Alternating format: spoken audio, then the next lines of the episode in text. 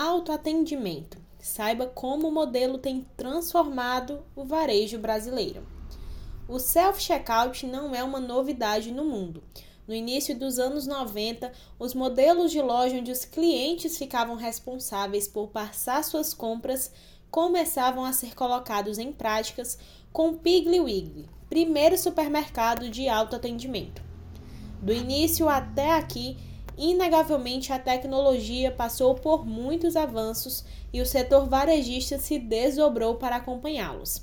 Apesar de consolidado no exterior, o autoatendimento no Brasil deu um grande salto nos últimos dois anos, impulsionado pela pandemia da Covid-19. Apostando na capilaridade do mercado, as lojas de autoatendimento uniram-se às conveniências, mercados de proximidades e pequenas lojas instaladas em lugares de acesso ilimitado, como empresas e condomínios, para trazer mais benefícios para o cliente. A proposta central das lojas de autoatendimento é fazer com que haja menos fricção na jornada de compra, inclusive na hora do pagamento para que seja um processo mais fluido, mas principalmente capilarizar a quantidade de lojas. Fecha aspas. Esclarece Eduardo Muniz, CEO da VM Tecnologia, empresa especializada em plataformas de gestão e pagamento para micromarkets, mini mercados. Com um modelo de manutenção mais econômico do que as lojas tradicionais, o autoatendimento também abre portas para a expansão dos negócios em locais que antes teriam baixa chance de aproveitamento.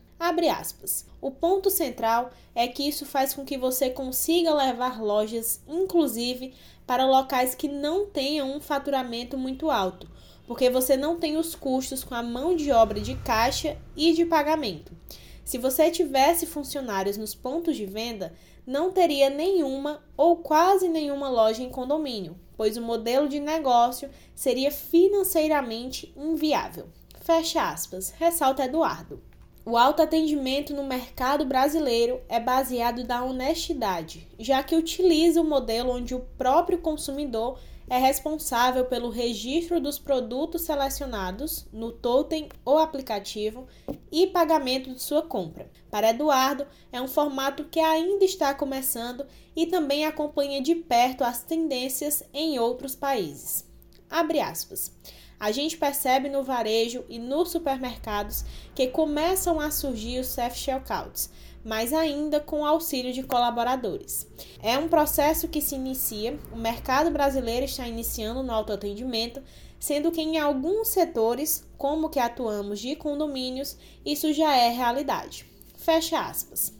De acordo com os dados da Global Market Insights, empresa especializada em estudos de mercado, a implementação de caixas de autoatendimento deve crescer 16% no Brasil até 2023. Na VM Tecnologia, o número de pontos de venda que utilizam a solução da empresa cresceu 127% no último ano, depois de uma escalada de 350% na virada para 2021. De 2020 para 2021, os valores transacionados tiveram um aumento de 505%. Com a necessidade de adequação às demandas do mercado, as redes varejistas apostam cada vez mais na união entre os dois modelos de atendimento ao cliente, o tradicional e o de autoatendimento. Abre aspas. Existem diversas lojas do mercado trabalhando nesse modelo híbrido e também começam a aparecer mais lojas somente no modelo de autoatendimento.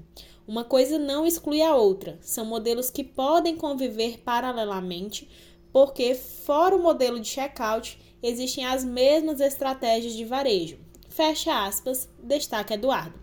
O empresário ainda comenta sobre o principal objetivo, que é atender às necessidades dos clientes, sabendo que existem públicos para os dois modelos, motivo pelo qual os modelos híbridos devem seguir em crescimento pelos próximos anos. Abre aspas. Já observamos alguns setores muito evoluídos nessa questão, como setores de bares e restaurantes, onde já existem totens para fazer pedidos que complementam ou substituem o caixa tradicional. Temos também experiências em restaurantes com cardápios digitais e cada vez mais o autoatendimento toma conta do varejo brasileiro e de comércio como um todo. A tendência é crescer. Tem setores em que isso vai acontecer mais rápido e setores em que a mudança precisa de mais tecnologia. Mas a tendência é um crescimento altíssimo e irreversível nos próximos anos. Fecha aspas, explica o empresário.